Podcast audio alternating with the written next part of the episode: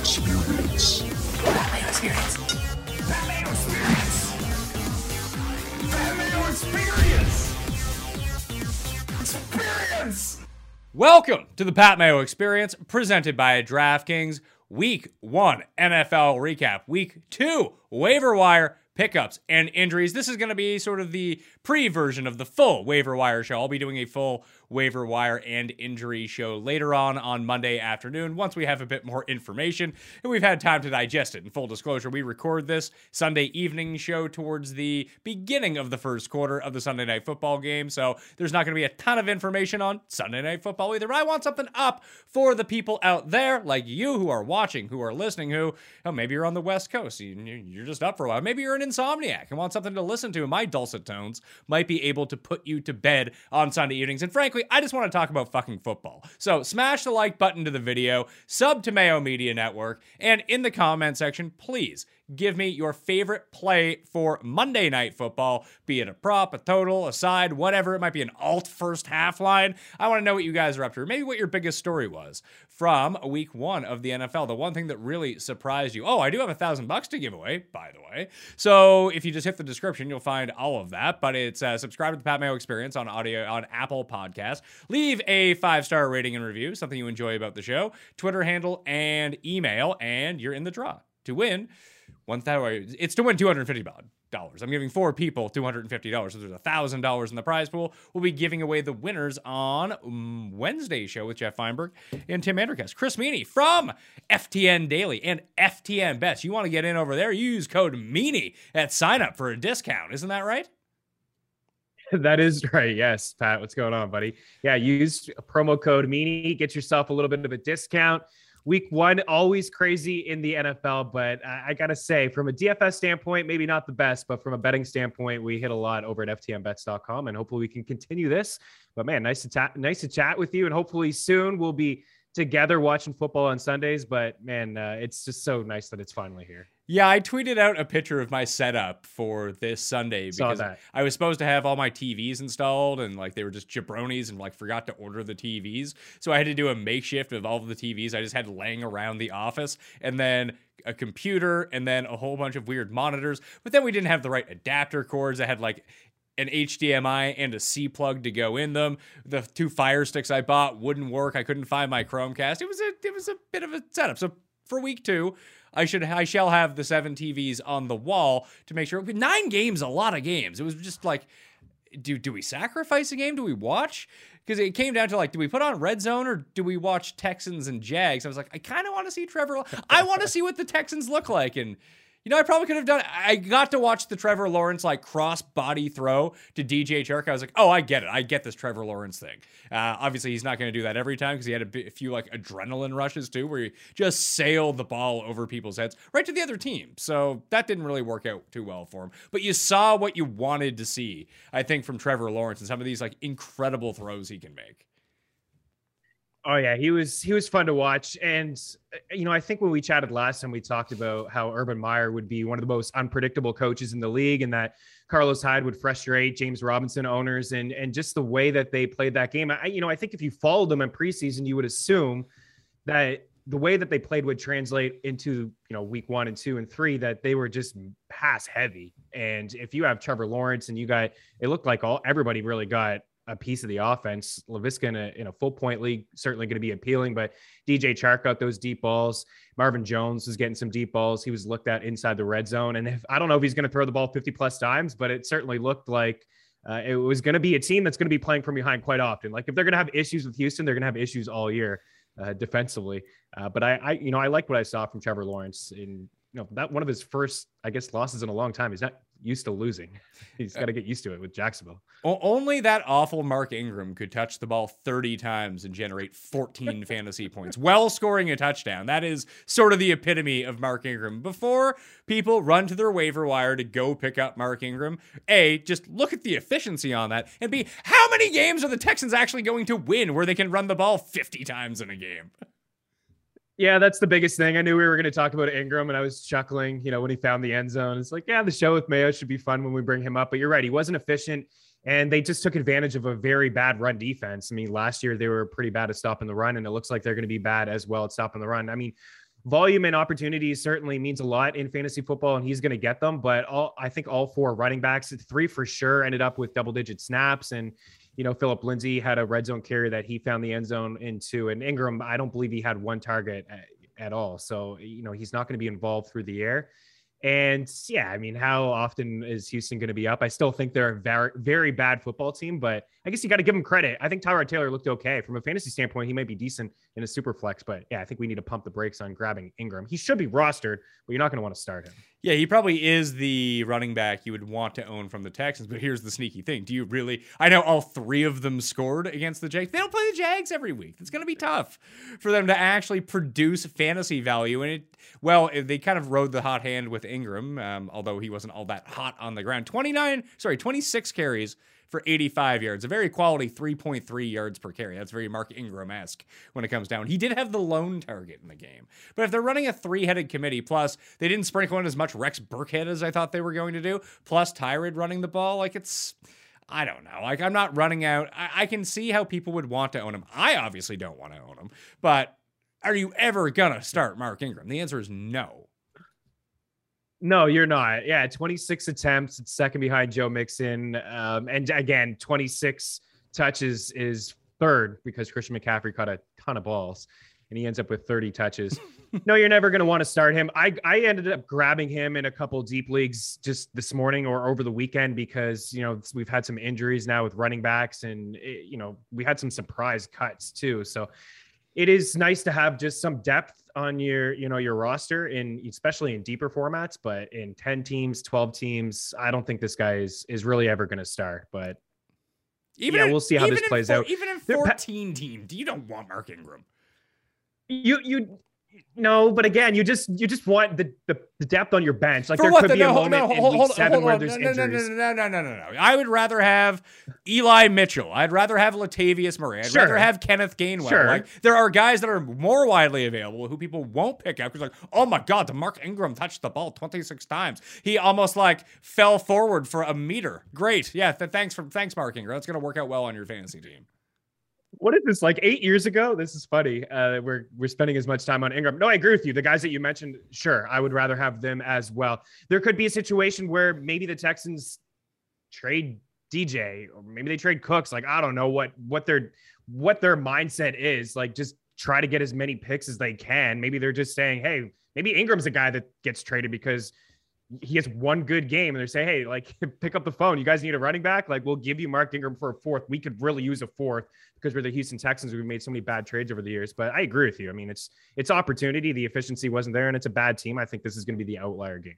Yeah. So when people are like, man, you got to pick up Mark Ingram, the answer is no. Let someone else pick up Mark Ingram. You can go pick up actual guys. Here was the short list that I had for available running backs. I haven't put them in the rankings yet. It was Eli Mitchell, Mark Ingram, Latavius Murray, Tony Jones, Kenneth Gainwell, Cordarrelle Patterson, James White, Nyheim Hines, who was a target machine. We'll talk about Wentz in a minute. Mm-hmm. Leonard Fournette were the short list names. Is there anyone else I'm missing from that who's like widely available that you could potentially go pick up? I know those guys are somewhat owned in some leagues, but in the majority of leagues, they are not owned. No, they're not. I think Elijah's the big one, and that's going to be a frustrating backfield because uh, you know it was it was surprising to see Sermon cut or not cut, healthy. inactive, and then re- yeah, healthy. And the reports after the game, Shanahan said, you know, Elijah Mitchell just outplayed him. It's like it would have been nice to hear that kind of stuff from you know 49ers reporters just like Sermon. Oh, Sermon looks great. Sermon's the guy. He's the backup. It's going to be Mostert and Sermon. And it just, you know, he, he was inactive and Elijah Mitchell played pretty good. And it was a really good matchup. Uh, he's, he's the guy. And we just don't know with Mostert if he's going to be back next week, but we know that there's a history with him when it comes to injuries. We know this San Fran team wants to run the football and they can run it pretty well. So I think Mitchell is out of all the guys that you mentioned, like he's the one to me that is definitely available. And he's going to be a guy that moving forward it, it could be a, it could be confusing with all the backs that they've run with the history of it but i think he deserves more opportunity more snaps and more touches moving forward. I think he would be like a decent flex guy maybe next week against the Eagles. Yeah, maybe next week against the Eagles, but this strikes me as a situation too where all of a sudden you play Eli Mitchell and he touches the ball three times because Sermon's active all of a sudden, or surprise, Yep. Raheem Mostert's not as injured as it seems. We won't know until Monday until he has his MRI. So that, that's where it's really confusing for me because like I right now like in like the preliminary running back pickup rankings, I have Latavius Murray at number one. Now I don't think he's going to do a ton on Monday night, but I just feel like unless you're really buying Ty'Son Williams, or are you like, is he so good because he was good in the preseason? Sermon was good in the preseason too. Couldn't even dress for a game. no, couldn't. I had to have JaMycal Hasty in there over him. Yeah, Latavius would be number one for me as well. When that uh, signing happened, I, I tweeted that I thought he was a high end RB two with upside to be a little bit higher. And you know the difference with I think Latavius and Gus Edwards and people getting excited about Gus Edwards and 700 rushing yards in each of the past three seasons, a good running back is that Latavius can catch. He's got a history of catching balls, and Harbaugh said it himself when they signed Latavius is that he adds another element to their backfield, something that they just really didn't have. And and it's not like J.K. Dobbins was catching the ball a lot either. You know, Lamar Jackson doesn't have a history of dumping it off to some of these running backs, but maybe it was just the type of running backs. Maybe that just wasn't part of the game plan. So Latavius Murray, I think, yeah, you're right. Probably not going to get a lot of run tomorrow night. It may take a couple weeks, but this guy has a lot of upside. I think he's coming off a career season in terms of yards per attempt. He's a good running back. He can block. He can catch. He may be the goal line back there. I, I'm I'm pretty excited about Latavius Murray. He should certainly be rostered. Man, he could be a top 20 running back. Yeah, Be everything and everything and more that Gus Edwards, what you're expecting from Gus Edwards. He could be more than that. Well, we eh, that's a kind of exactly the thing, and I don't know if that's going to end up being the case. It could be Ty'Son Williams, it could be Devonta Freeman or Le'Veon Bell for all we know. Who it, it won't be those guys, but it could be Ty'Son Williams. Put it that way. That who is going to end up being the running back one on this team, and what happens in week one is not going to be indicative of that. But No. if if Murray can be the guy that plays sixty five percent of the snaps in this offense and gets you know fifty five percent of the running back touches, then all of a sudden he's probably the most valuable of all of these guys. I thought Tony Jones looked good for the Saints in his limited role, and it does seem like he would take over if anything happened to Kamara, and that's just such a valuable role to have as a running back. And I don't think that that Saints game is really going to be the blueprint of how they're going to win a lot of games this season by absolutely beating the shit out of uh, quality teams like Green Bay. I, that just feels like such a. Sometimes you look back like seven weeks from now and certain games stick out in your head. Like this Saints thing is going to last. I want to see what their advanced line is next week against the Panthers. Where are we at here? Where are the Oh man, they they they may be like that. May be like a six and a half. It's not. not it- it's silly it's now. it's three. They're favored by three on the Oh. road against Carolina. That feels so trappy, and pe- people are going to smash that Saints line. That smells to high high water to me. Like the Panthers Yeah. weren't good on Sunday, but they weren't bad at the same. They left a lot of points on the field. They really did, and you know, it's just, I, you know, I was there was a lot of positive I think you could take away if you know you're a Sam Darnold fan or you're just a Carolina fan that it was the first game with a new offense.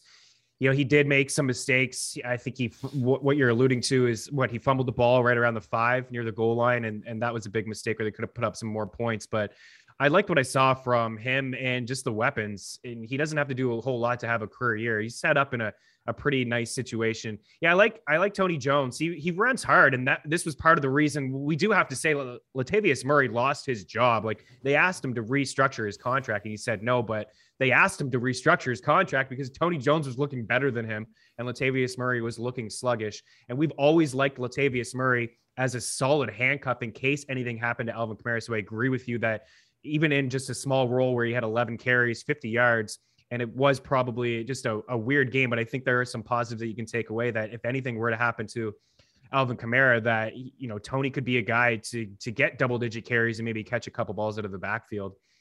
Uh, Jameis, man, super efficient in that game. That had to pump you up. Five touchdowns from Jameis Winston. Like, I feel like you, you had him ranked higher than anybody in the industry. I did, but it, someone actually brought this to my attention. I forgot the guy's Twitter name, but we had a thing like two years ago when he was playing for Tampa that they always used to put his over under rushing total at like 11 and a half or 12 and a half. And he'd rush for like 30 yards per week. And someone sent me a tweet. It's like, hey, don't forget about Jameis's rushing prop. And I was like, what is it? It's like eight and a half. I was like, oh, goo. Let, let's let, let's like go all in on that. So I did, and I think that he was over it one minute into the game.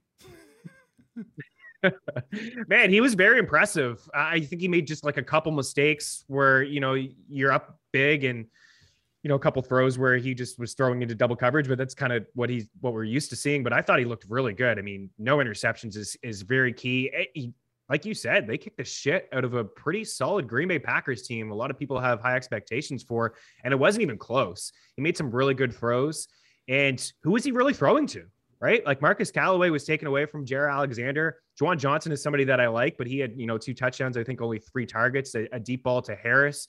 Michael Thomas wasn't on the team. Alvin uh, wasn't there. And Alvin Kamara didn't, you know, he wasn't really a huge factor in the passing game and Tre'Quan Smith was is on IR. So very impressive first start for Jameis Winston. Maybe just learning from Drew Brees and company and Sean Payton for a year is really going to help this guy, or potentially it is the the laser eye surgery that's going to help him after all. I don't know. It's ridiculous that our sizes change brand to brand when our bodies stay the same. You're a measurement, not a size. You don't have to change. Shopping for clothes does. And that's why you got to check out Public Rec. They make elevated athleisure wear in multi-dimensional sizes because they believe that comfort starts with a better fit.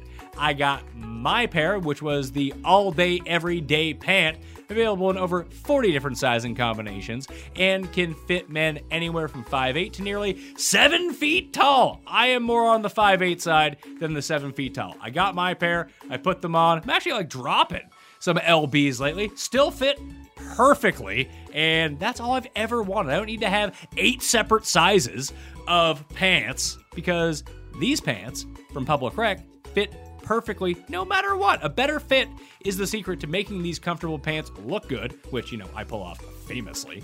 Now, your favorite lounge pants can also be your go tos for work, happy hour, or the gym.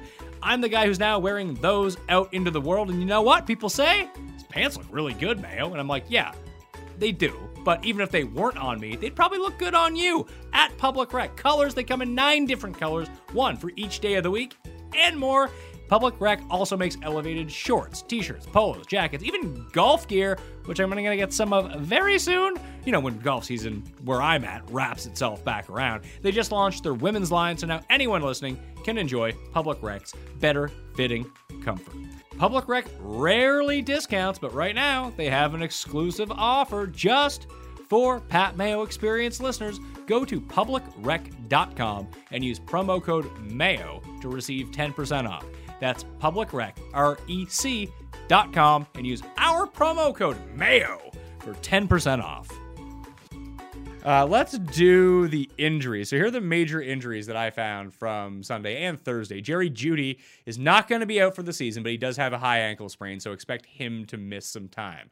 I think I like. Well, obviously, it's a boost for Courtland Sutton and Noah Fant and Big Al. He ended up catching a touchdown as well. But Tim, I think Tim Patrick is the one who probably benefits the most because he'll play the outside, where KJ Hamler will play the inside. He dropped a an easy touch, Oh like my 50 goodness. yard touch. It was embarrassing. He fell. You could just see it on his face. He was just like, "Oh God, I don't even want to look up at the replay of this. It was so bad." So Jeudy, he's going to be out a while. Beckham didn't play, and then we got the Schwartz, and I it was like, "Oh man, Donovan Peoples Jones, he's going to be so great." And Schwartz is everywhere for the Browns. Didn't expect to see that, but Beckham should play next week. JJ, oh your guy, JJ Arcega Whiteside had a concussion. Not that anyone noticed, but that happened to him. Mi- Michael Gallup is going to miss three to five weeks for the Cowboys. Who do you think steps in? Do you think it's going to be Cedric Wilson or the Rook? I think it's going to be Cedric Wilson. Yeah, it, it just, I think for for Fehoko, yeah, he was drafted, I think in the fourth or fifth round as probably a replacement for next season for Gallup. And I thought originally when the Gallup injury happened that, and I, I I just tweeted that maybe he would fall into a role quicker. And everybody, like Cowboys fans, were just probably on edge from that game and blowing that game. And then Zeke you know, shitting the bed and not looking good. And then the injury to Gallup, it's like, no, no, like pump it. It's it's not going to be him. And it's like, I agree, but like he is probably going to get a little bit more playing time. But it, but from what I saw in that game, like Wilson is the pickup and Dalton Schultz potentially too in deeper formats for those playing, you know, I don't know, double flex for tight ends. Like I know Yeah. it was just one game Yeah, game. but hold, hold on, hold on. Is he actually a pickup though? Like, do you really want to pick up Cedric Wilson? I think in a 14 team league, I think if we're talking about tight ends, and if I was choosing between him and Austin Hooper, for example, I would go. Oh, for with for Schultz, Schultz. for Schultz, yeah, Schultz I can see, but like Cedric Wilson, like if you're like picking up Cedric Oh. Wilson and thinking about playing him, like your team is fucking garbage. yeah, it is. It, it is garbage, absolutely. But if any indication is from week one that the Cowboys are just going to throw the football a ton, I think it was partly game plan against a very good Bucks rush defense, number one in each of the last two seasons. I think they just had a game plan where they were going to throw the ball and try to exploit some, you know, some holes in the Bucks secondary, and it worked. I mean, they executed a near perfect game plan. But no, you're you're not going to. But if you had Gallup, if, I guess suppose if you had Gallup or you had, I don't I don't know what you're right. I'm trying to think why you would pick him up and start him. You you wouldn't. But out of all the wide receivers we're going to talk about today, I mean, he's probably near the top. Like Zach Pascal's a guy I'd rather have over him, but he's probably like top five because the offense is going to cook. Like they're going to score some points. Yeah, that's true. So Gallup's going to be out three to five weeks at quarterback. Ryan Fitzpatrick got hurt. He has old man hip, so he's going to miss multiple Oh, weeks. he might be done, Pat. I, they said I think they said they're going to do the scan. I, they don't think it's a broken hip. So Tyler Heinicke is going to start in his place right now. Who wasn't like bad, although the Chargers crushed Washington today. The score does not reflect that, but they killed them. They did. Yeah. And it was a great first win for the Chargers on the road. Typically lose those games, those tight ones, they find a way to lose them. And man, Keenan Allen was a beast. And that's the way you attack Washington. Keep an eye on that moving forward if you're playing DFS. Their corners are really nice, even though Mike Williams had a solid game. But the way to attack Washington is in the slot, and Keenan Allen just absolutely ate. And I thought Rountree was a guy who, not a great pickup, but he's definitely ahead of Justin Jackson and Joshua Kelly, if that matters, if anything happened to Austin Ekeler.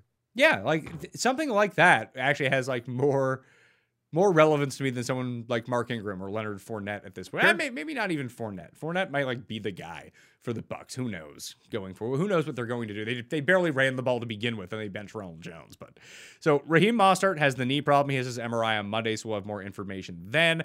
Rashad Penny left the game in the Seahawks backfield with a strained calf. No word on how long he's going to be out. Then on the offensive line, uh, La'el Collins suspend- suspended five games for Dallas. Mekhi Becton hurt his knee. It looks like he's going to be out a while. Jedrick Wills was carted off for the Browns. That's not great. And the Monday night game, all of a sudden, Josh Jacobs has an ill quote illness. Uh, and he's been downgraded to questionable. So I keep an eye on that if you're relying on Josh Jacobs. Like, make a backup plan potentially.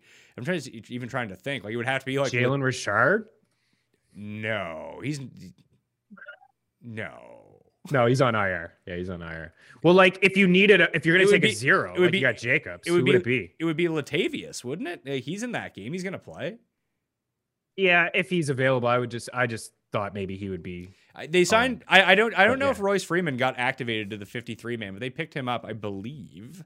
I believe that it was them who ended up with Royce Freeman from uh, when he got cut by Denver. I th- it was them or Carolina. Yeah, I think he's, I think he's on Carolina. Is yeah, he's on Carolina? Carolina.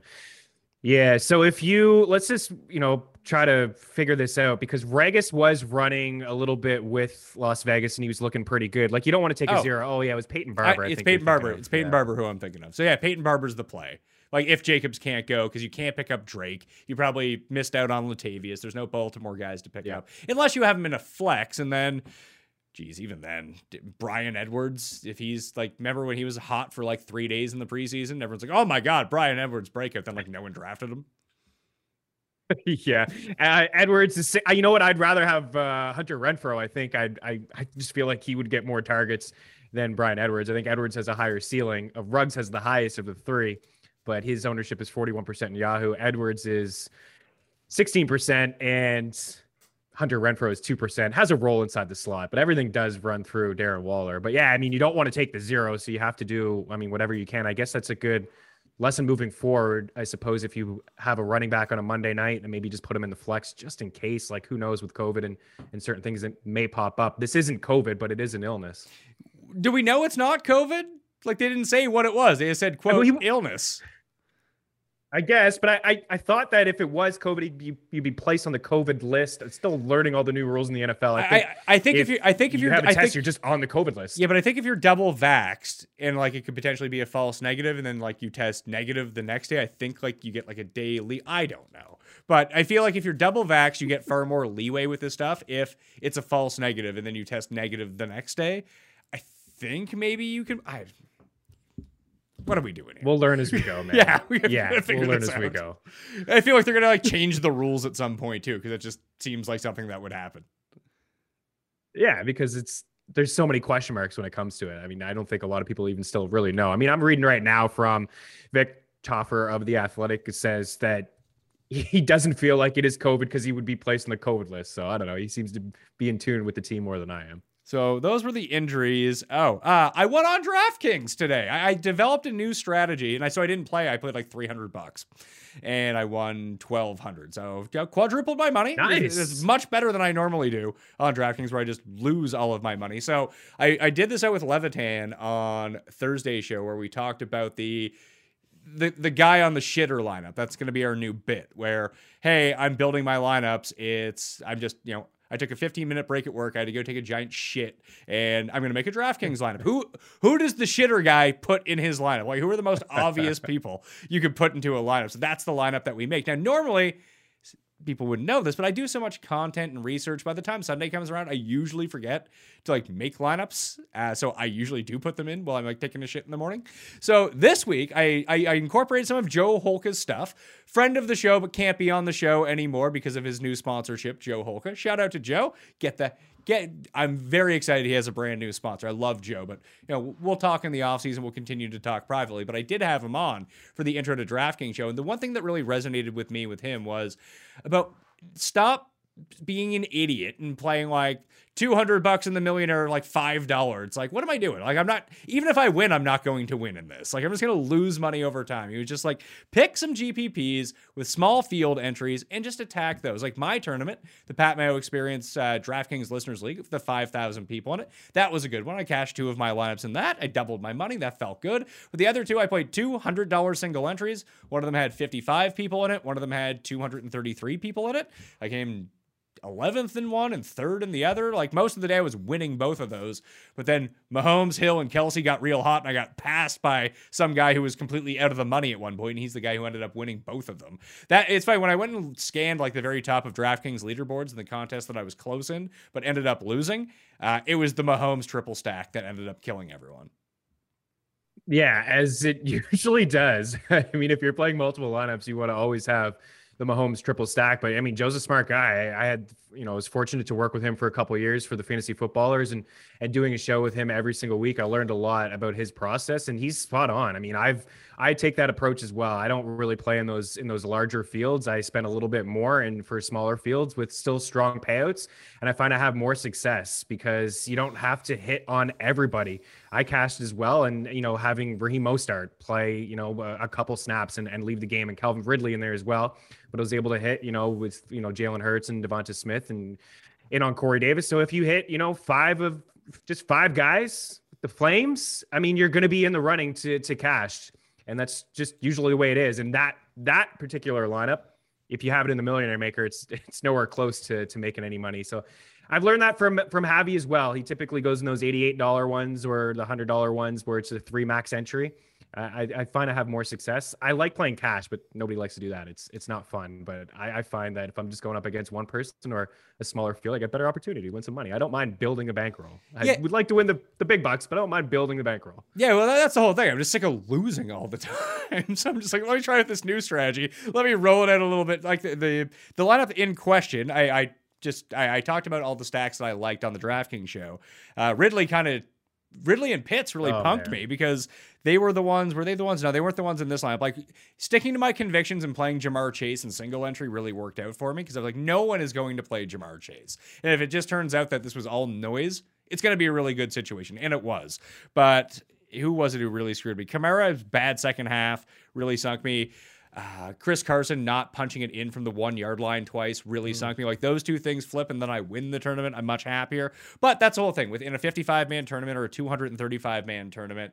It just you can make mistakes. Like that same entry came 265th out of 5,000 in my contest. It came 72,000th in the $5 millionaire maker. It, it won 10 bucks. But by shrinking the field and upping my pay a little bit, you know, I get paid 7x on my money instead. So I, think that's at least what I'm going to do. So instead of doing so in, tournament selection was big for me this week, but also was I just used Run the Sims. I went to runthesims.com slash mayo if you want a discount to continue to use it. They have single game simulations. Like as soon as Mostert and Zach Moss got ruled out, I just went into the simulator, just X'd them out and reran it right away. I was like, boom, okay, now I have new optimals. Now I still have my like previously saved stats where I love Jalen Hurts this week. I love Ja'Marr Chase. I love Devonta Smith. So I like manually went in and customized them up and just reran my lineups. It's like what what of these lineups is going to be the best for me when I put in my stacks and everything like that, and it just gives you a whole bunch of different options. And I was like, oh, that's actually the one that I like. I could have spit out 150, but I I only wanted to play five lineups, so I had to kind of pick and choose of all of like the best ones that it put out for me. So I, I found that process for me really worked out well. Yeah, I mean it's uh, it's a great process to to attack. I like to have a smaller pool, and it, you know if it can spit out some numbers for you, and the same sort of thing over at you know FTN with the with the optimizer there as well. I mean, spit out some of the projections and help you you know with your lineups. And yeah, those were some surprising. I you know Zack Moss. It's not like I, I'm sure you know you follow the Bills closely. It's not like you were starting Zack Moss or are thinking about starting Zack Moss, but that was a surprise him and Sermon being, you know, inactive was certainly surprising, and and Odell Beckham to an extent as well. There were some reports of Cleveland like he just doesn't taking any contact, so I, I, guess it wasn't overly shocking that he wasn't in there. But again, you would think with some of these reports that you would, you know, you would hear that there's a really good possibility that he wouldn't play. Everyone was talking about that he would still play despite not taking any contact and coming off his significant knee injury. But you mentioned the rookies, man. Ja'Marr Chase, the first, the top three rookies in the draft. Ja'Marr Chase uh, Jaylen Waddle, and then DeVonta Smith, all of them with their former quarterbacks from college, all were big parts of the offense. I mean, DeVonta Smith had four catches in a row on one drive from Jalen Hurts. That looks like it's going to be an amazing connection. Clearly, Joe Burrow wanted his guy, and Chase led the team in targets and snaps, and he had the deep ball there, and it you know didn't look like, and that's just a confidence thing, right? And and people were overblowing the drops and the report that came out like they just twisted his words around. He never said anything about the white lines and what on the football like he never said any of that stuff. He said the football was a little bit different but it was a good first game for him and i thought a great first game for Jaylen Waddle too the red zone target that he found the end zone. He missed a couple. There was one bad drop that he had but for some of these rookies with their former quarterbacks it's like just you couldn't ask for better starts. Well, the biggest thing with Ja'Marr Chase that I noticed from that game was on third down, Joe Burrow is like, "You're my guy on third down. You're yeah. who I'm throwing to," and that was Tee Higgins' role a year ago. He was sort of the third down maven on that team, which you would really think it would be Tyler Boyd because that would make the most sense. But yep. you know, first look every single time, if Chase had a step on anyone, the ball was just in his direction. The play that they called in overtime on fourth and one was. Uh, there was a couple really nice calls this week. I mean, that call was just where they ran the play action and just a little floater over the top to Uzomah. But the Saints continuously just pressing on fourth down was genius. I loved it. Yeah, aggressive, right? Absolutely. And credit to Burrow on that play in overtime. I mean, the, the call came in, but he audibled at the line and and he made that throw. And there was a moment in the game where he I think he landed awkwardly and he limped off of the sidelines, and then they were less aggressive you know, with some of his throws. It was just quick throws and and mostly just handing it off to Joe Mixon, who you know leads everybody in terms of touches and carries this week. And I mean, this offense, it's certainly trending in the right direction over the past couple years. If they can ha- get a healthy Joe Mixon for the entire season, and Zac Taylor, who comes from Sean McVay, I think you know he knows what he wants to do, and it's I think he's improving every single week as just a play caller in the league. So the, the Bengals are certainly it was a good first game for them to to blow it and then still find a way to win the game. But yeah, the Saints that was one of the big surprises for me this week, just the way that they handled Green Bay and and how brutal Aaron Rodgers looked in the and all the nonsense in the offseason and how petty he was and like crying about this and complaining about that and man, he didn't look like he gave a shit in that game. Like there was a couple throws where it's just like, ah, whatever. I'm just throwing it up and so be it. It's picked off. But man, what does he have? Like a couple picks? What do you have? Four last year? Not a good start for Rodgers. No, I, I want to. I wonder if they're going to be wildly undervalued going into next week.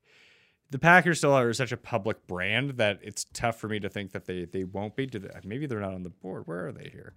There they are. They're playing the Monday night game. They're 10 and a half point favorites against the Lions. Healthy snacks have a bad reputation, and let's be honest, most don't taste very good. They don't fill you up, and they certainly don't satisfy your cravings. This episode is sponsored by Munk Pack. who make snacks that taste like our favorite sugary treats, but with one gram of sugar or less. They're great for anyone following a keto lifestyle and the perfect snack for anyone who's just trying to eat better or cut back on sugar and carbs without sacrificing taste. That would be me. That's what I'm doing. I'm not on keto, but these bars are delicious. The Munk Pack Keto Nut and Seed Bars, whether they come in sea salt dark chocolate, caramel sea salt, peanut butter dark chocolate, I went through them really quickly. Put it that way. I needed to get a second order ASAP. And you can do that and try it for yourself, and you'll see.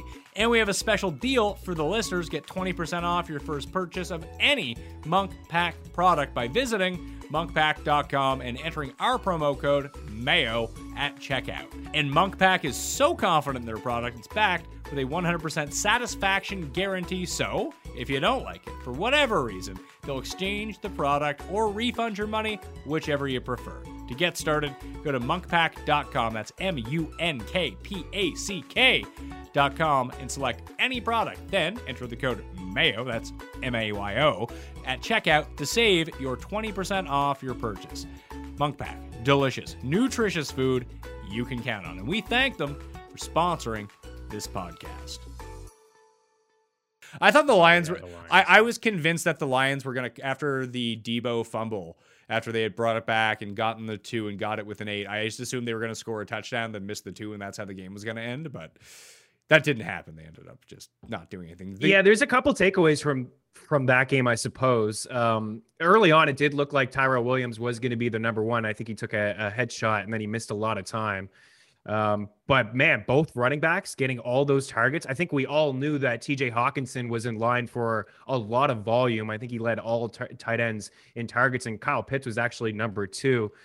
Uh, we could talk about that, Matt Ryan. I mean, Matt, the line of scrimmage. I mean, Ryan was just absolutely owned in that game. He didn't have a whole lot of time to to hook up with Ridley and Pitts, but the both running backs and Jamaal Williams and uh, Swift, like the targets that they got in this game, 11 for Swift, eight catches, and Jamaal Williams had eight targets or nine targets, eight catches too.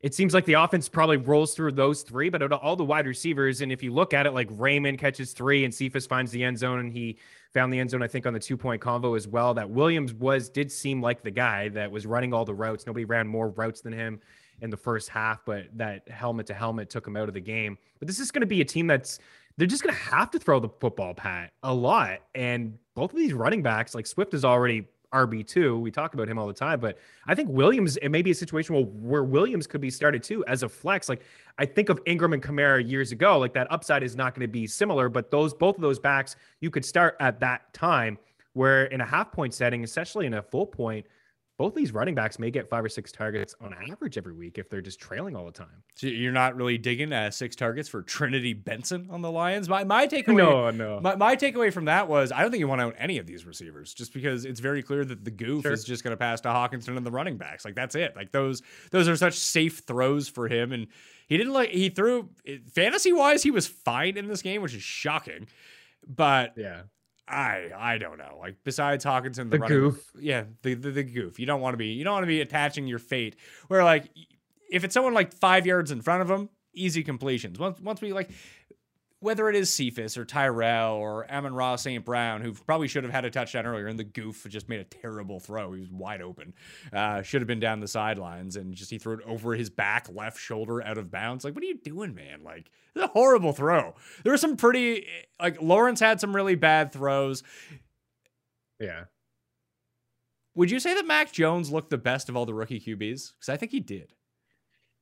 Yeah, I think he did too. And, you know, they would have won that game if Harris didn't put the ball on the ground, unfortunately, because he had such a strong game as well. Yeah, I thought Mac Jones had a lot of poise in the pocket. He's, you know, an accurate quarterback. There's a couple times where the pressure came after him and he didn't really panic. He threw the ball away. You know, there was one play where it looked like he was going to throw it behind him. I think to Jonnu Smith. And then he just like, oh, wait, maybe I shouldn't do that. And he just chucked it down at his feet. So, yeah, I mean, the IQ is off the charts with him. I thought it was a really good first game against a tough Miami defense. And, you know, rookie quarterbacks typically don't win. I think Sam Darnold's the only one in the last five years to win um, their first game in week one. And he started with a pick six.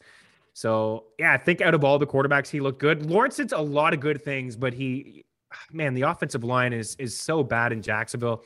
And that throw where, yeah, he threw it across his body, that's just a a 101 like you don't do that as as a quarterback and and certainly he'll learn that. But jones is not gonna out of all the guys that started he's he's not a guy that i think we'll ever talk about from a fantasy standpoint. He like he has the least appeal to me out of the three Well, just just look. I meant for like real life looking at it. Like Yeah, the- I agree. the- Real the- life, The yeah. poise, the poise that Mac Jones showed, I, I was just really impressed with. I was just very quick decisions, very smart decisions.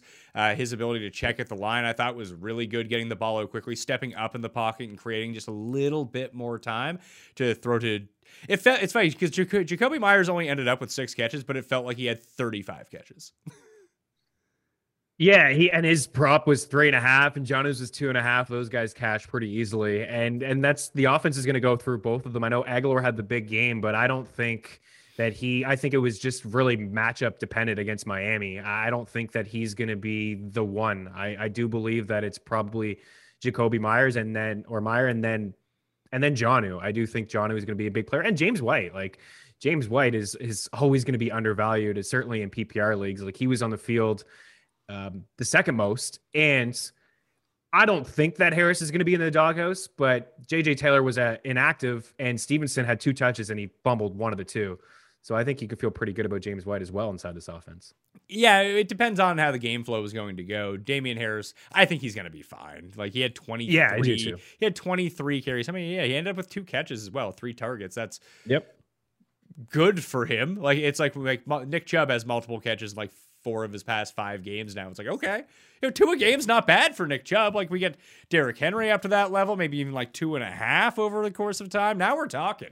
Even in half point PPR, just those free points, like the Jalen Hurts free rush, free touchdown and a half he provides on the ground just through yardage every single week. What's he averaging now in his career? Like 63 yards a game? Uh, 66.8, I believe. Yeah, he had 272 in four games last year, four starts, only finished three of them, was pulled in that week 17 game where the Eagles decided to give Washington the division, but he's had at least 60 rushing yards in four of those five games. He had 100 against the Saints in his first start. Man, he looked really good. And he, it was impressive the way that that offensive line played in Philadelphia. And I think that's the big part of why they played so good today overall, like the offense. And last year, you know, 12 games in, 12 different offensive line combinations. The offense wasn't catered to Hurts. I thought he showed a lot of poise as well. We talk about Mac Jones and the poise that he had. I mean, Jalen Hurts had a lot of poise and willing to stay in the pocket and elusive to avoid a couple sacks. And I'm sure Carson Wentz would have, you know, been on his ass if he was a, you know, in that game yesterday or today. I thought that the the offense was pretty good, uh, and Jalen Hurts, from a fantasy standpoint, if he's gonna, I don't think he's gonna run for sixty, but you're right. It's almost like starting with a touchdown and a half with with what he can do. And again, that offensive line, if it stays healthy, like Jason Kelce is elite as an elite center, and they were running some some play action. They were running a lot of RPO, a lot of screens, and both. You mentioned Kenneth Gainwell; he had a good game, and Miles Sanders had a good game, but they opened up a lot of lanes for everybody, including Jalen Hurts. What do you San Francisco is at Philadelphia next week? What do you think the line in that game is? Uh, I would say three, six and a half Niners, five and a half, four and a half, three. I'm all over the place. Three Niners. Just three. Yeah. Interesting. Um, yeah, I mean the Niners were up what 24 points with a couple minutes left to go. They almost blew that game. I think that they're the better team. Uh, but the Eagles showed me a lot today. Their defense played really well, and they just dominated the line of scrimmage. And that's what we've known from Philadelphia for years. Like their secondary has never been good. Darius Slay played okay, uh, but the line of scrimmage, the way that they can, you know, control the line of scrimmage on offense and their front is, I mean, they really dominate. And now, don't get me wrong, Atlanta's offensive line is their weakness. There's no question. Uh, but they got after Matt Ryan today pretty easily. I didn't get to see too much of the Lions, to be honest with you. I had that game like kind of just in the background because I thought it was going to be a complete blowout. But I, I would take San Fran in that game at three. Okay, so here's I, th- some of these lines for week two are just like I'm very confused by them. New England is at the Jets. What do you think the spread in that game is? Three, Three and a half. three and a, four and a half. no, three and a half. It Like, is. It does. It does seem weird, but yeah, that is a little weird, I guess, because the Jets look pretty bad today. For yeah, most of the game. The Jets were god awful, and they lose Becton, and they couldn't they couldn't protect Zoomer Zach, uh, who was you know he didn't look good. He didn't look horrible, but he looked good when he was throwing to Corey Davis a few times. That was it. And like after that, it was just I actually when we talk about the receiver pickups, I, I do want to run a theory by you that has to do with my main man Braxton Berrios, who had like seven targets and five catches, very easy completions for him. But three and a half just seems so like just thinking about both teams. I know New England just lost to Miami, but the biggest thing from that Miami game, like Tua was running around like a madman the entire time. Like they were in his face all day. He only got sacked twice. Like when I went back and looked at the numbers after watching the game, it's like it felt like he got sacked a lot more than that. Carolina dropped Zach Wilson like almost on every play. They have no offensive line to speak of. They just lost their best offensive lineman. The Patriots might pile up like eight sacks in this game. Yeah, they may. Like, uh, yeah, that, thinking about that again. I know New England's on the road, but that is that is a weird line. I, I watched a lot of that that Jets game, and that was supposed to be the strength of, of this team heading in is is the offensive line. Um, what a complete mess too to the backfield. I think you know um, Michael Carter getting some touches is bad news for for Ty Johnson. Now Tevin Coleman was the lead, but he didn't do anything with those carries. So if like Michael Carter was hanging around your waiver wire, I know a lot of people are sour on him over the past couple weeks, but I think it's only a matter of time before he takes over. But Zach Wilson, I mean, he's a small quarterback. They need to protect him, and uh, it's going to be. I mean, if that offensive line continues to miss pieces, it's going to be a long season for Zach Wilson. I do like Corey Davis. Me too. I expect a little bit more from him Hey, from got- a target standpoint. Say, he got two was touchdowns. great. He was Yeah. fine. he was he was fine. I just meant from like a volume target standpoint, like heading into the fourth, I think he only had three targets. But yeah, no, he was fine. I mean, I think he's I think he's a high end wide receiver three, maybe a two this year, but he's he- definitely the one in that offense. Here's another one. The Cardinals are four and a half point favorites at home against Minnesota next week. Minnesota, or Kirk Cousins at least, got dropped five or six times by the Bengals in that game, who, you know, not known for their pass rush, put it that way. So that's as many sacks as Chandler Jones had by himself, I think, against Tennessee. So is it just that Minnesota can't block for Kirk Cousins? Because that's going to be a fucking disaster for them. It is going to be a disaster. Man, Arizona was so impressive today, and uh, a lot has been made about their corners. Certainly, I've talked about it quite a bit on Mean Streets and how it was going to be such a nice matchup for Ryan Tannehill and Julio Jones and AJ Brown. But man, uh, just Jones, like you said, five sacks. He had three in the first quarter. Uh, they dominated the line of scrimmage. They got after him quite a bit, and Tennessee's just been known over the past couple years to really protect Ryan Tannehill and open up some lanes for Derrick Henry and run the play action. But man, they were all over Tennessee today. And I saw, yeah, Kirk Cousins take a, a lot of, you know, hits. So this Arizona team is, I mean, Kyler is absolutely legit. Like that guy is so fun to watch that you just know that they're probably going to put up 30 points uh, week in and week out. And if they can generate some pressure like they did, it would be a, a, a really fun team to watch. And Arizona could be a sneaky, sneaky little defense. Minnesota was underwhelming. They were. They were underwhelming in that game against the Bengals. They- I know they came back. They got kind of screwed with great. that. They got kind of screwed with the. I mean, they ended up scoring after the Jefferson. Jefferson scored that touchdown. It was like the Herbert fumble. Herbert Yes. didn't fumble the ball. That was an incomplete pass. And then in overtime, Dalvin Cook fumbled, but he was down. Uh, yeah, it did look like he was down. Yeah, kind of like on his butt. It was it was hard um, to to I guess to overturn. Was there anything that you took away in that game from like KJ Osborn? Is this somebody maybe that we Ah. can consider? Or is this just a, a straight one off? Oh no, he he's on Nine the targets. he's on he's on the list. I will uh, we'll get to him in a second. I just, all I just want to okay. react to some of these teams that like either look really good or re- Sure. look really bad and see. So I feel like week two is a good week to capitalize on some spreads. Obviously, I'll talk about this more on the spread pick show. But the Titans are now 6 Mm-hmm. point dogs at Seattle. Is this like? Are you willing to give some of these teams a mulligan? Like I think we'll all give Green Bay a mulligan going into next week if they reel off three in a row. It's like, oh yeah, what a shitty week they had in week one. Whatever. Tennessee, like, are you worried? Are you worried about Tennessee or Atlanta? Because I'm far more worried about Atlanta than I am about Tennessee. Oh yeah, Atlanta's trash. Like Atlanta is brutal. Uh, they have a what a six and a half win total. Jake and I just laughed our asses off at that uh, last Monday. Like they're just not a good team. Like they have Calvin Ridley, who's really good, and they drafted Kyle Pitts. Like they're just not a good football team. I just talked about the line of scrimmage being completely dominated. Their secondary is brutal. Matt Ryan is older. He's got no legs, and I mean. Cordarrelle Patterson was stealing carries from Mike Davis in, in the game, and Wayne Gallman was inactive. They're just not a good football team. Yeah, I would be worried about Atlanta. I wouldn't be worried about Calvin Ridley or Kyle Pitts, but they're just they're not a good football team. Tennessee, I think we could I think we can give them a pass. I think we have to give a lot of credit to Arizona, but uh, you know, maybe just Arthur Smith leaving there. I think, you know, we just need to look into that. Arthur Smith was calling the shots over the last two years. Tennessee was a top 10 offense and they ran the football really well. I think it's just one game. And also, Ryan Tannehill really didn't get in there in the preseason. Uh, AJ Brown was dealing with a knee injury. He didn't get in there. Julio Jones didn't get in there as well. And I think that may be the biggest takeaway for me out of a lot of these teams is we saw in the preseason that Jesus didn't want to play certain guys. And week one is always the toughest. You hear that from players in the league, especially, you know, back in the day when they had four preseason games and they were playing a majority of the first couple. Just wasn't really the case for teams this year having three, definitely not playing that third, and really just getting in there in the first quarters of week one and week two. So it could just be a little bit of rust, new play caller we'll see how things play play out. But I would buy low on everybody in that Tennessee offense if I could. Yeah, I just think as a team that they'll be better. I don't know if they'll cover the six against the Seahawks, but I could see myself leaning towards so that direction. Yeah, I think I'll probably end up taking the plus six, and that that feels like a line that's going to grow. Here's the biggest line that didn't make any sense to me. So the Cowboys lose in week one as they finish off as 10 and a half point dogs on Thursday night. Everyone bet the Bucs.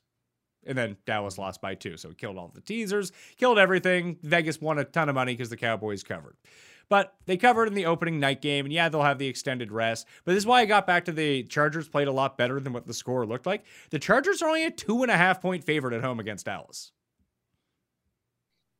feel like interesting. They, they should yeah, be a, they should be a four point favorite at least. They should be, yeah. I, the Cowboys, it's just again, it's America, it's America's team. I don't know. If does that have anything to do with it? Just Dak be looking like a, people are calling him MVP. Like, sure, he's probably a lock to win comeback player of the year if he plays all 17 games this season. But the Dallas team still looked like the Dallas team of last year, in my opinion. Like their offense looked really good, and they're going to score a lot of points this season. But I thought Tampa Bay was they were really sloppy they gifted them a couple turnovers, one inside the the red zone, and they still found a way to come back and win that game. There's a lot of holes defensively on this Cowboys team. I like the way that the Chargers played against, I think, a very good Washington team. I know Fitzpatrick left and Curtis Samuel wasn't active, but I have a lot of respect for Washington. They have a really, really good defense. And they went Herbert, West Coast team going to the East Coast starting early. They went in there and and won that football game and looked like you said earlier, looked really good winning it. I think that they're a more complete team than Dallas. I would lean with the the Chargers at home. Just getting some more injury updates in. Marshon Lattimore signed that big deal, but now he needs thumb surgery because he had to leave the game against the Packers. Oh. I don't know how long he's going to be out for, but that's not good because their defense looked really good. Oh, news story. Jason Verrett for the Nordy 49ers has a torn right a- uh, ACL, so he's probably done for the oh, year. That's huge. Raheem Mostert slated for further testing, but they're not concerned that he's going to be like out for the year or anything like that. So that's the update that I have. I'll have more on that uh, tomorrow. Let's talk about wide receivers and just a couple streams for waiver wire before we get out of here. So here's the like the bank of names that I have right now. Sterling Shepard, Zach Pascal, uh, Terrace Marshall, Christian Kirk, KJ Osborn, Tim Patrick, Jamison Crowder, Nelson Agholor. I wrote down Trinity Benson just because I thought the name Trinity was hilarious. And the new Matrix trailer dropped. And I got kind of pumped for the new Matrix Thanks. trailer. But those were the names yeah. that, that, that I had. Do you want to throw anyone on that list who's like like a serious name. But I think all those guys like you could feasibly pick up. I don't know about KJ Osborn, but I know that he's hundred percent available.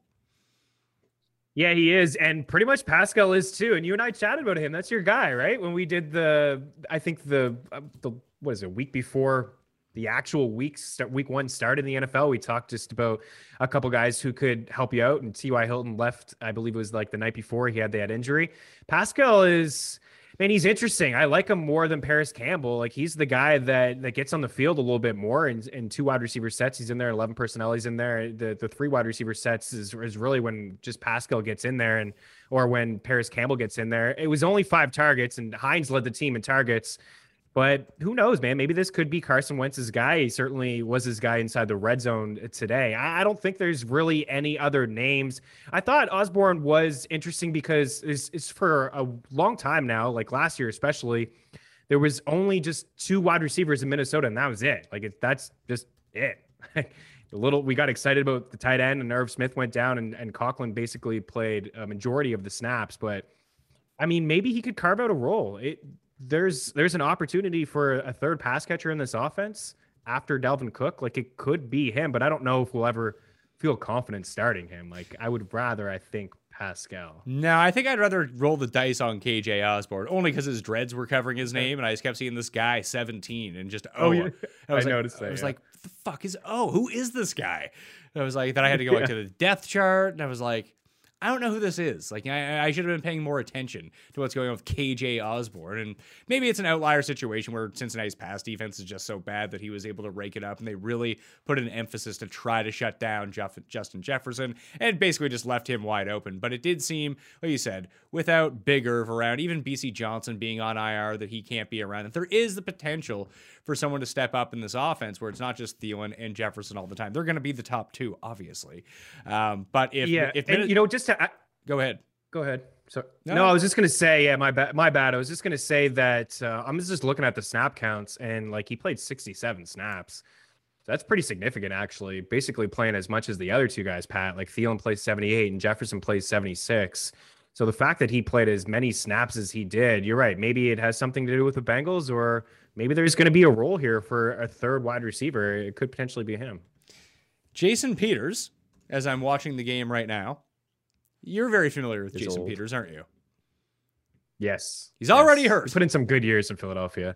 Ah, man, I feel for that guy. And he's playing on the wrong side, right? He's playing the left side, which is something I did. I think he did in Philadelphia a few times. But yeah, man, a really good career for Jason Peters. But um, injuries have really always slowed him down. But over the past few years, especially, uh, that's that's. I mean, I don't think the Bears expected too much from him. But to be hurt, is the game even at half? No, it's not. Did Montgomery get in there? Mm. Yeah, Touchdown? yeah, Mon- yeah. He's hurt already. That's a that's a bummer. Yeah, Montgomery just snuck it in. So Montgomery continues to be fit. He's actually running pretty well against the Rams, shockingly enough. Even uh, even after that first like big run, he's been like just breaking off little chunks of yardage. Finds Pater, so you know he's he's exactly what you thought. He's good back. Yeah, he's he's okay. He's very fine. I think he's good back. He's okay. I think he's a good running back. Okay. Uh, I think just I think the reasons that we we we wonder have questions about him is Matt Nagy. Like it's Matt Nagy, the usage over the the two years.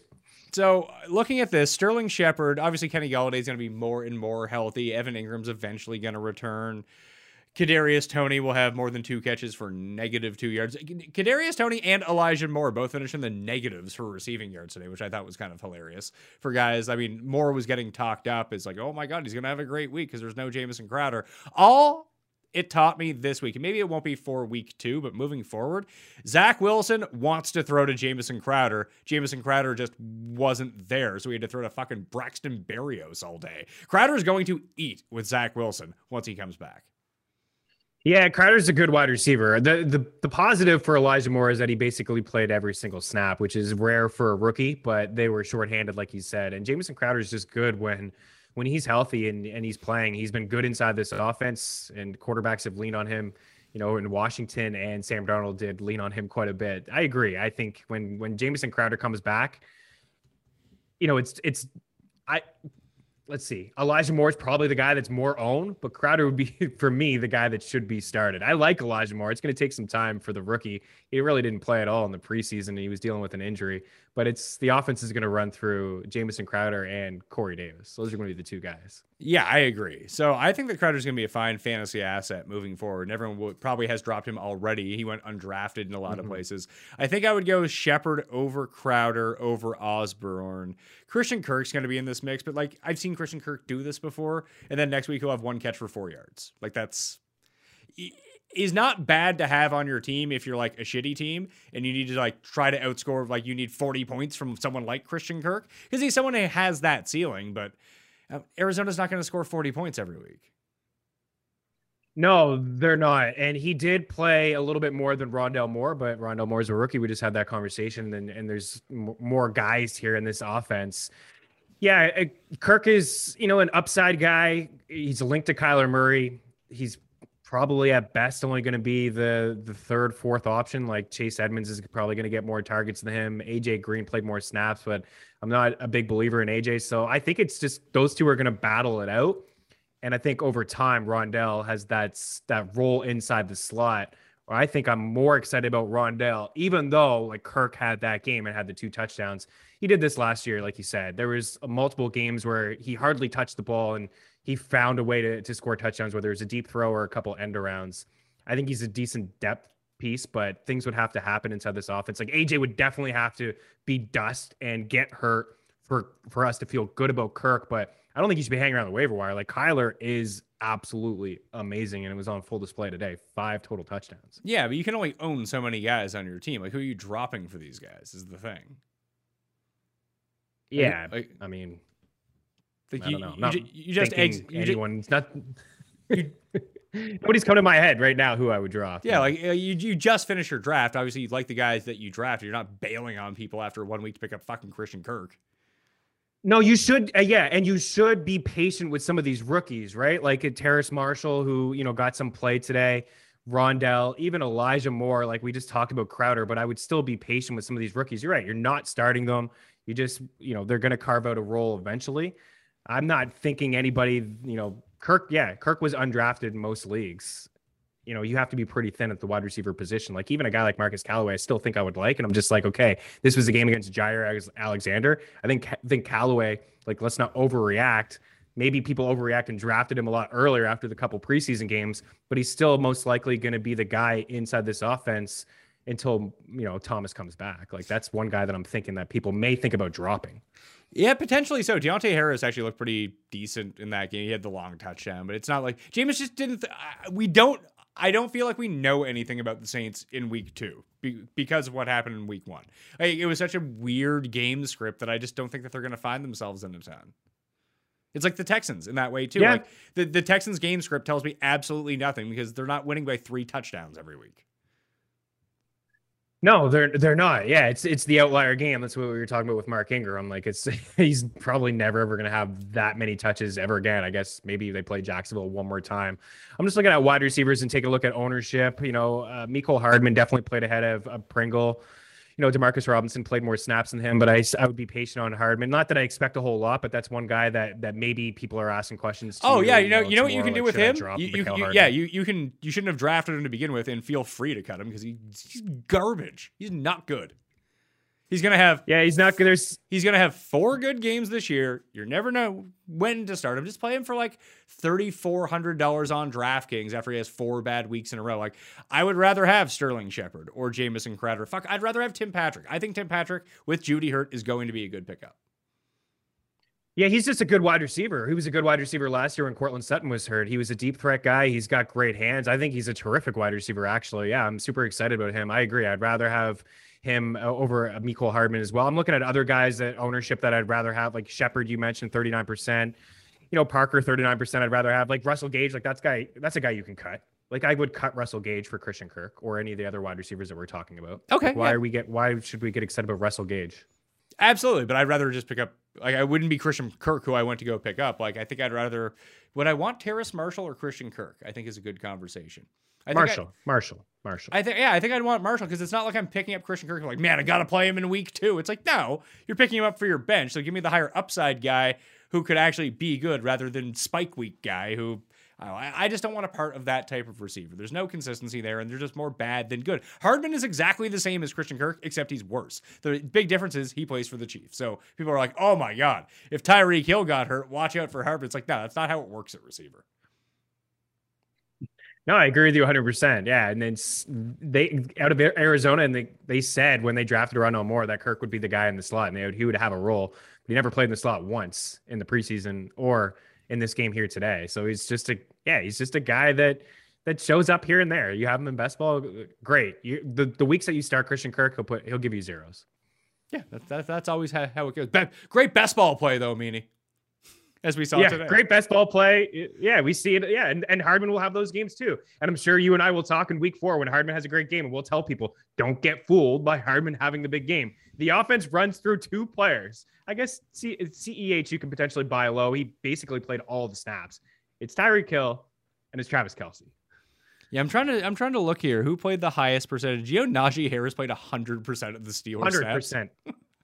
Hundred That's crazy. percent. An a- underwhelming game, but the fact that he played as a rookie is is very very Well- telling of what kind of usage he's going to have this year. Ben was actively trying not to get him catches. Every time he ran out of the backfield, Ben would just make the worst throw to Najee Harris. It would be like three feet behind him. He'd have to stop.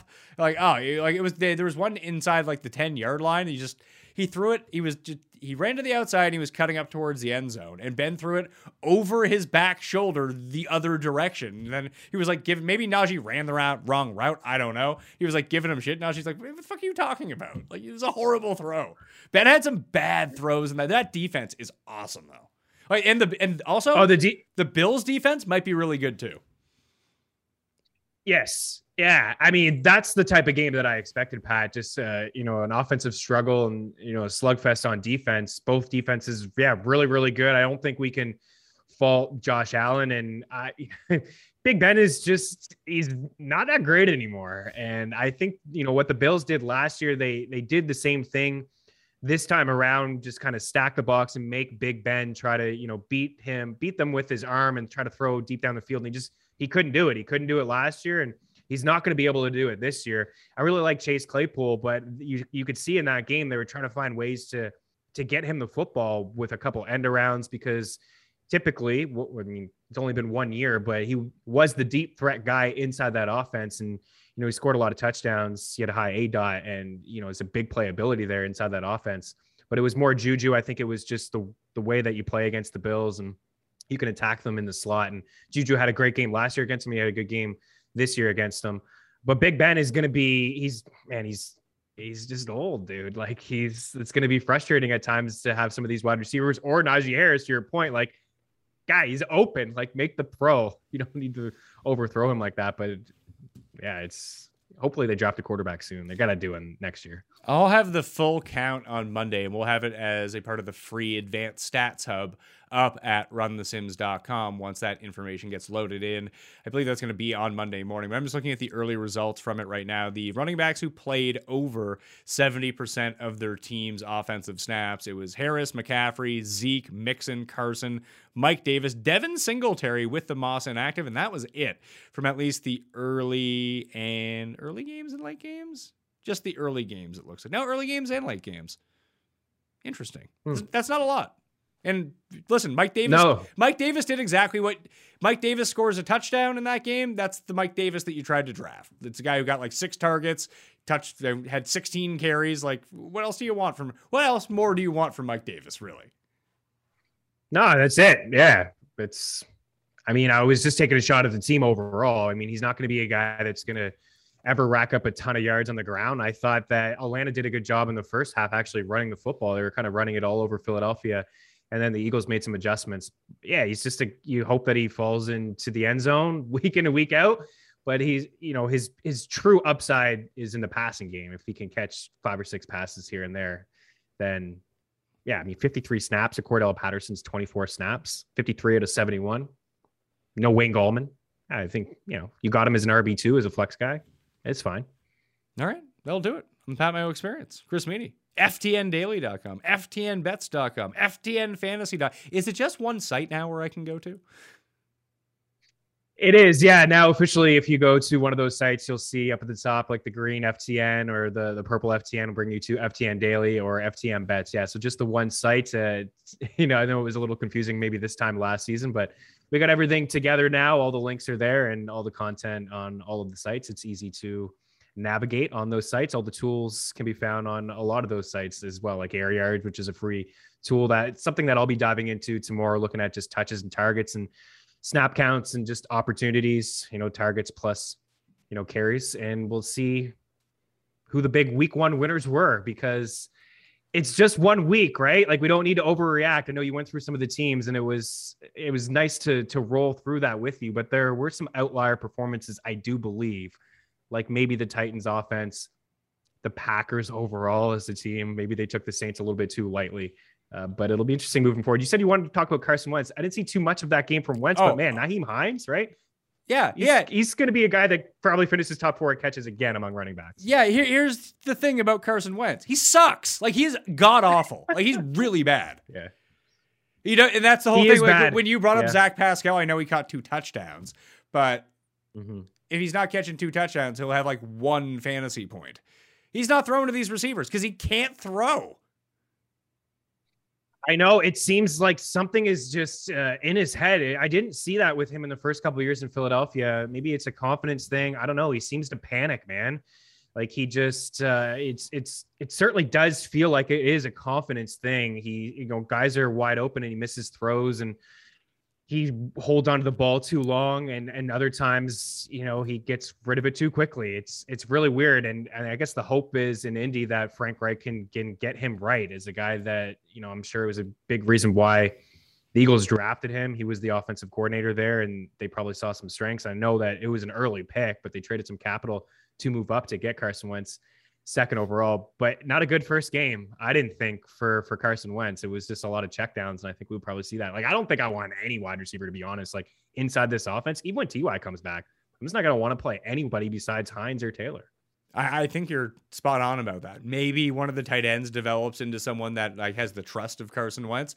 The other thing I wanted to bring up, Teddy Bridgewater is now, I believe, 22 and three against the spread on the road as a starter now good quarterback, man. Game he's manager. Good. Good. He did some. Yeah, oh, he, he, is good. He, he made some, some nice things. throws against the Giants. Like we talked about the Hamler one that got dropped. Like he made some other nice ones too down the field. Like it's funny because when he came out of Louisville, people thought like he was going to be really good as like a thrower. And then he hurt his knee, and then he just wasn't really the same. And then all of a sudden, he reinvented himself as this game manager. There still might be something in there, like upside wise, for Teddy B. Absolutely. Like he's a good quarterback. Yeah. And I really, I think I learned that with the Saints. I know it was a really good football team when he took over from Drew Brees, but I was impressed with what he did. And then, you know, at times last year with Carolina and even took shots at, you know, Carolina, the, the, the play callers and the coaching staff on how like they never practice red zone uh, offense, which was really mind boggling to me, or like the two minute drill, just something that, you know, they didn't practice and he, he wanted to practice it. So it seems like he's, he's clearly motivated, but he's just a very accurate quarterback. And I think that's the big takeaway for me is that they just didn't have that last year with Drew Lock. Like Drew Lock just didn't care about throwing it into triple coverage and, and throwing it way over guys' heads. And Jeudy dealt with a lot of drops, but I think a lot of it was just one, how they used him, but also the fact that, you know, Drew Lock is just awful. So I think really good first game for Teddy Bridgewater. One thing I noticed from that game too, I think maybe people will like, oh, Melvin Gordon was the big game. I think Javonte Williams, you know, he had more carries, more snaps, slightly more snaps. It was basically 50 50. But when they were running out the game, it was actually him that they were giving the ball to. And Melvin Gordon had that big run it may be a 50 50 60 40 type deal but i think a very positive first game for Javonte Williams. If you're selling high on a candidate probably wouldn't sell Melvin Gordon but he would be like one of those maybe potential sell highs. And like if you could go a two for one and get yourself a Zeke or get yourself a I don't know who's a high end running back who also sucked Derrick Henry I don't know people are weird. You know that people are weird.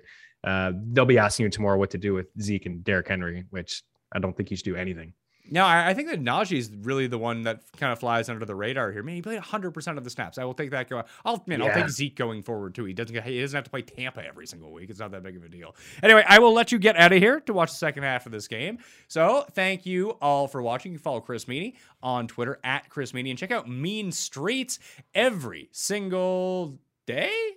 Yeah, it's Monday through Friday, isn't Monday it? Monday to Friday. Yeah, so you watch it over on. It's on Bets.tv. It's on. Uh, well, it's on my Twitter.